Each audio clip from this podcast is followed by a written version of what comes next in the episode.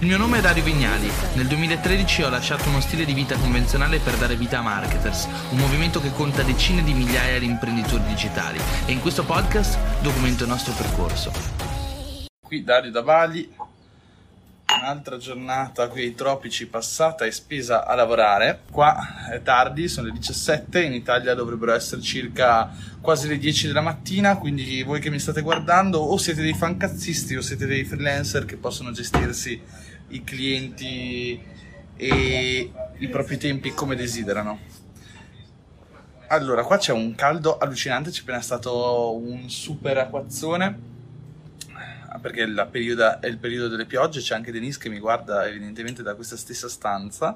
È un periodo in cui sto producendo video, tantissimi video, sto anche leggendo molto e ho realizzato proprio oggi un video sulla lettura molto molto bello e penso che uscirà domani sul canale YouTube, quindi guardatevelo, perché al di là del mio metodo di lettura, che alcuni di voi sapranno perché ne ho parlato in altre dirette, parlo del book picking, ossia come scegliere i migliori libri in un mondo che è pieno di libri, no?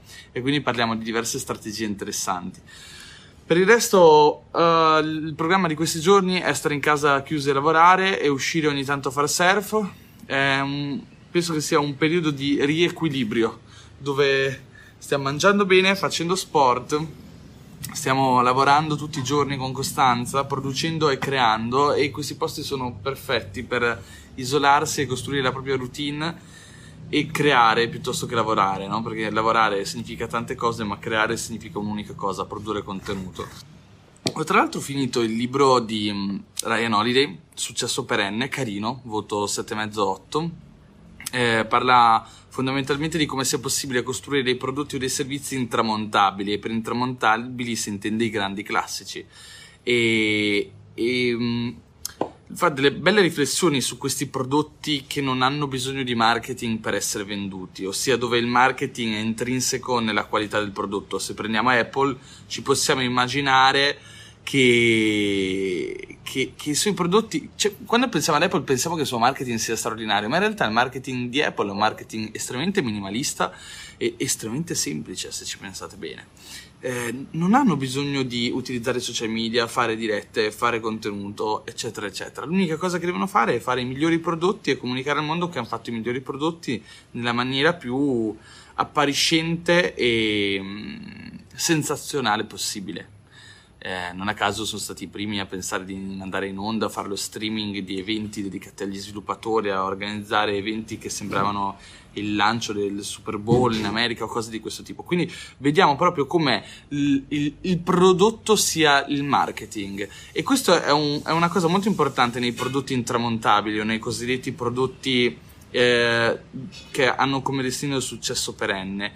La creazione di un classico ha a che vedere con la creazione dell'unicità di prodotto, cioè creare un prodotto che sia talmente posizionato nella categoria, e molto spesso apra una categoria di mercato di prodotto, che sia praticamente impossibile comprendere quale sia la categoria e quale sia il prodotto, perché sono fondamentalmente la stessa cosa. iPhone ha creato una categoria di prodotto, cioè se ad esempio io oggi passassi dall'iPhone al Samsung, mi verrebbe difficile proprio a livello adattativo di linguaggio iniziare a dire dove ho messo lo smartphone, perché ormai è dove ho messo l'iPhone, mentre quando avevo Nokia quello che dicevo è non so dove ho messo il Nokia, non dicevo non so dove ho messo il Nokia, dicevo dove ho messo il cellulare, che è una cosa molto diversa. Quindi questo è il primo spunto. Il secondo spunto per creare un prodotto intramontabile è chiedersi che cosa succederà da qui a 10 anni, come sarà il mercato da qui a 10 anni,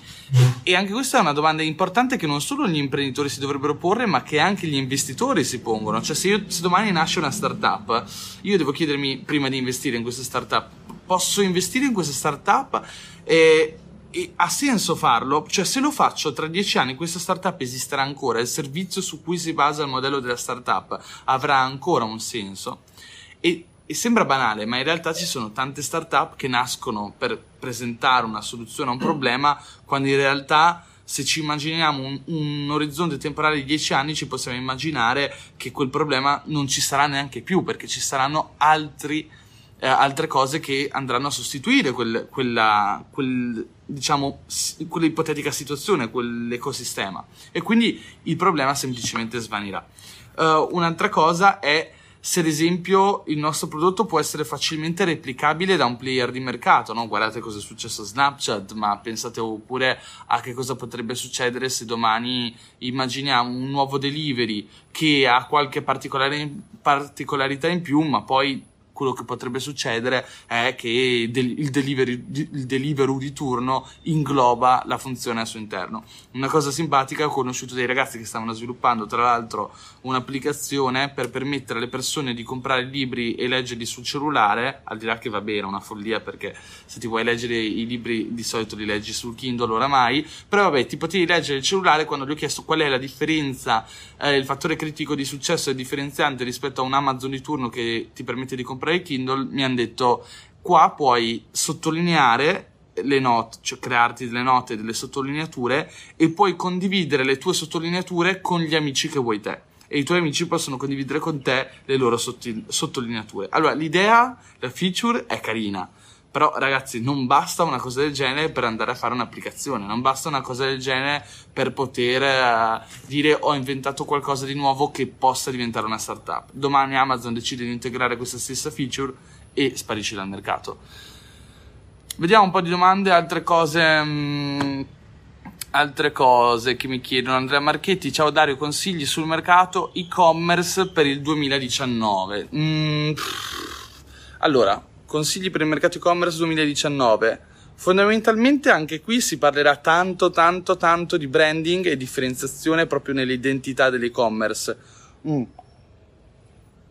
Soprattutto come sta iniziando ad avere molti problemi il mercato dell'affiliate marketing, inizierà ad avere tanti problemi il mercato dell'e-commerce, e esistono troppi e-commerce spazzatura che non hanno un'identità forte e guadagnano solamente in base e grazie a quelli che sono i margini che gli consente il prodotto o il mercato.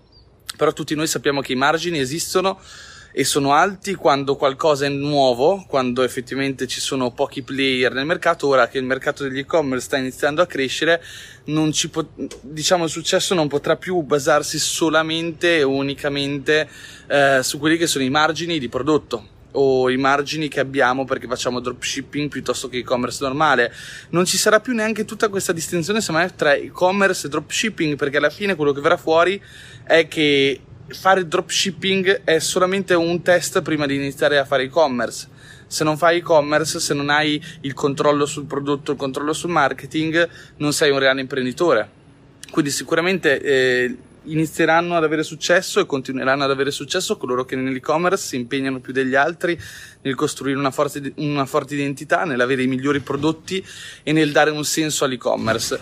E soprattutto parlando di e-commerce proprietari, non di piattaforme come Amazon, la cosa forse che dovrebbe far riflettere di più è il branding e il senso di identità, no? Cioè, perché le persone dovrebbero comprare su quello che è il mio e-commerce piuttosto che comprare su Amazon? Oppure andare direttamente alla fonte e comprare dal produttore. Una delle teorie più interessanti sulla vendita online è che nel giro di qualche anno inizieranno a morire tutti gli intermediari di mercato, quindi i distributori. Una volta c'erano intere società che compravano i Nokia dalla casa madre e poi li ridistribuivano in giro per i negozi, in giro per l'Italia, i piccoli negozianti o comunque attività che rivendevano telefoni nelle piccole realtà paesane, nelle città italiane. E poi in realtà quello che è successo è che gli operatori hanno iniziato a vendere gli stessi telefoni, però ancora di più con l'avvento di internet le persone hanno iniziato a comprare online e gli stessi distributori hanno iniziato a far realizzare i loro siti web e a vendere i telefoni direttamente online senza rivenderli per forza ai negozi finali, che sono i primi che hanno iniziato a fallire. Prendete Troni o cose di questo tipo, anche Media Aurora comunque non se la passa bene, e anche come vi dicevo i distributori, gli intermediari hanno iniziato ad aprire dei negozi online per cercare di vendere la merce, vendere telefoni. Però fondamentalmente perché devi comprare un telefono da un intermediario quando lo puoi comprare direttamente dal sito di Nokia o dal sito di Apple o o anche da Amazon, perché oggigiorno li vende anche Amazon, no? Quindi gli intermediari dovranno sparire e comunque devi iniziare a pensare che se sei un e-commerce che non vende prodotti propri, cioè io non vendo prodotti che realizzo, ma sono un e-commerce che vendo altre tipologie di prodotto, devo comunque stare molto attento, perché alla fine questi prodotti che io vendo possono essere comprati da 1000 altre parti, in altri 1000 posti, altri 1000 siti web. Quindi le persone dovrebbero chiedersi, e noi imprenditori per primi, perché le persone dovrebbero comprare da me, ok? E la risposta sta nell'identità, nel branding del nostro e-commerce. Vi faccio un esempio molto forte, è Huckberry, H-U-C-K-B-E-R-R-Y, Huckberry.com. È un e-commerce che praticamente vende solamente prodotti lifestyle, attrezzatura da viaggio, prodotti pensati per l'outdoor, e tutte queste cose per una chiave un po' fashion, cioè, se vogliamo, hanno comunque un appeal, un design particolare. È nicchiato bene, è verticale, fanno un lavoro di influence marketing, fanno un lavoro di contenuto, tanto che a un certo punto il brand Huckberry è diventato quasi più potente dei piccoli brand, ma costosi, che vendono all'interno del loro e-commerce. Cioè, ecco che l'intermediario, cioè questo e-commerce, diventa quasi un certificato di garanzia del prodotto. Quando io compro su Huckberry, lo sto citando perché è uno dei miei siti preferiti di e-commerce, non compro su Huckberry perché mi piace il brand particolare che loro rivendono, ma perché so che Huckberry fa il picking, la selection di solo prodotti fighi, e che quindi se vado su quell'e-commerce trovo dei prodotti pensati per il mio tipo di identità che voglio comunicare quando mi vesto. Questo è circa quello che dovrebbe avvenire nella mente dell'imprenditore del futuro, nel momento in cui si parlerà di e-commerce. Poi mi avete chiesto, ecco qua c'è un'affermazione, Matteo dice: Peter Thiel dice che il monopolio sia l'unico modo per un business di avere successo. Quello che stai dicendo credo che si allinei molto come concetto.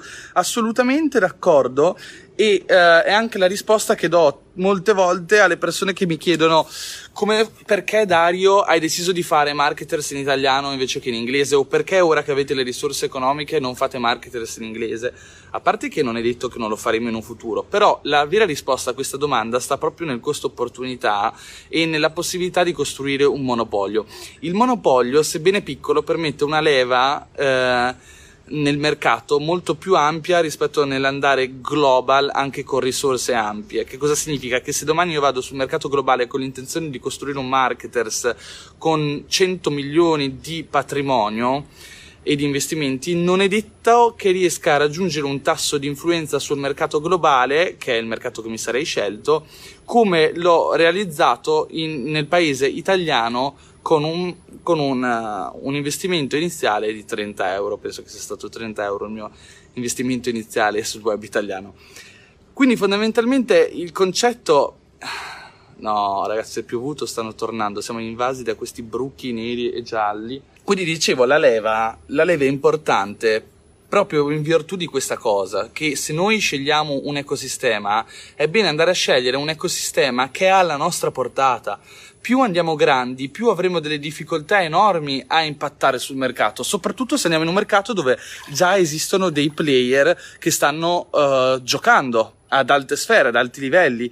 Quindi se vogliamo, anche un Yoga Academy poteva essere fatto in inglese, ma voi potete immaginare quanto sia difficile andare a fare un Yoga Academy in inglese, in una lingua dove già esistono tonnellate di applicazioni con ottimi insegnanti che costano 17 euro o 7 euro al mese, addirittura alcune 5, o anche nel mercato del fitness ora c'è Kayla Fitness eccetera che fa l'applicazione a 4 euro al mese. Quindi capite che sono tutti mercati dove, numero uno, devi riuscire a sopravvivere con margini bassissimi, però devi riuscire ad andare ampio, molto ampio, e quindi prendere quanti più clienti possibili, quindi la spesa in marketing rimane comunque costosa.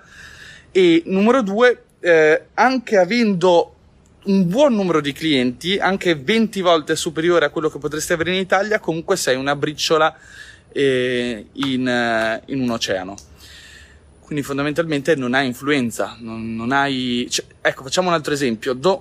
In America una persona che ha il mio numero di follower viene pagata per per un lavoro di public speaking magari fondamentalmente molto meno di quello che vengo pagato io in Italia. Perché? Perché se sei global e hai 100.000 follower, ok, che ci sono anche altri discorsi, quindi se vai a San Diego, California, eccetera, hanno alti budget, quindi ti potrebbe capitare di essere pagato tanto anche se hai pochi follower. Ma se hai il mio numero di follower in America o global, solitamente non conti niente, no? In un paese come l'Italia un numero di follower, adesso sto parlando di follower che è una vanity metric e non c'entra niente, però parliamo del tasso di influenza. Il tasso di influenza che hai in Italia, che puoi avere in Italia, è molto più potente, cioè basta molto poco per iniziare ad avere una leva interessante sul mercato. Quindi tutto questo grande monologo per dirvi che molto spesso scegliere di operare in un ecosistema più piccolo o in una sottocategoria di mercato o in una sottocategoria di mercato vi permetterà poi di ritrovarvi in una situazione dominante e di potere e monopolista in futuro, nel momento in cui la domanda si allargherà e la vostra sottocategoria inizierà ad avere altre sottocategorie, perché ciò che è sempre successo nella storia dei mercati è che ci sarà sempre ci sarà sempre un'ipersegmentazione, cioè ai tempi dei nostri bisnonni le scarpe per andare a correre a malapena esistevano, c'erano le scarpe ed era già tanto avere le scarpe. Oggigiorno se entri in un negozio Nike esistono 300 categorie di scarpe da running, quelle con il gel, quelle con la suola di un certo tipo, quelle con la suola di un altro tipo, quindi potete immaginare quanto... In realtà questo sia l'inizio in realtà è sempre stato così, comunque è un processo che avviene costantemente e che in futuro creerà ancora più segmentazione. Allo stesso modo, se guardiamo alla nicchia dell'editoria o dei progetti editoriali o dei contenuti, anni fa c'erano 3 quotidiani nel nostro paese, oggi ci sono più di 150.000 blog, questo è un dato a caso che ho sparato a caso, probabilmente sono di più o sono di meno, poco importa. Però capite come... c'è sempre più offerta e ci sarà sempre più offerta, e riuscire a comprendere quale può essere la sottocategoria dove entrare oggi può essere molto meglio che scegliere un mercato globale o più ampio. Comunque il concetto, molto semplicemente, è che andare stretti è meglio di andare larghi nella maggior parte delle situazioni, a meno che non si parte con un budget estremamente alto. Andiamo oltre. Carolina Blasco, ciao Dario, fai singole consulenze? Le facevo, non le faccio più perché mi portano via molto tempo e per me un'ora di consulenza su Skype significa un'interruzione nel flow della giornata, flow lavorativo della giornata. Prego Anna. Mercati saturi, dice Anna Caccia, mercati saturi in Italia invece ci sono tanti spazi aperti ancora, senza dubbio. In Italia ogni volta che vado a un Marketers Meetup sento 3.000 idee super interessanti e la risposta che dico alle persone è: perché non l'hai ancora fatto? Cioè alla fine fondamentalmente, ragazzi, quando sento il ragazzo che è molto bravo a suonare il pianoforte e non ha ancora costruito il suo corso online e mi chiede che cosa ne penso, la risposta è: fallo, caspita, accidenti, che cosa pensi, no?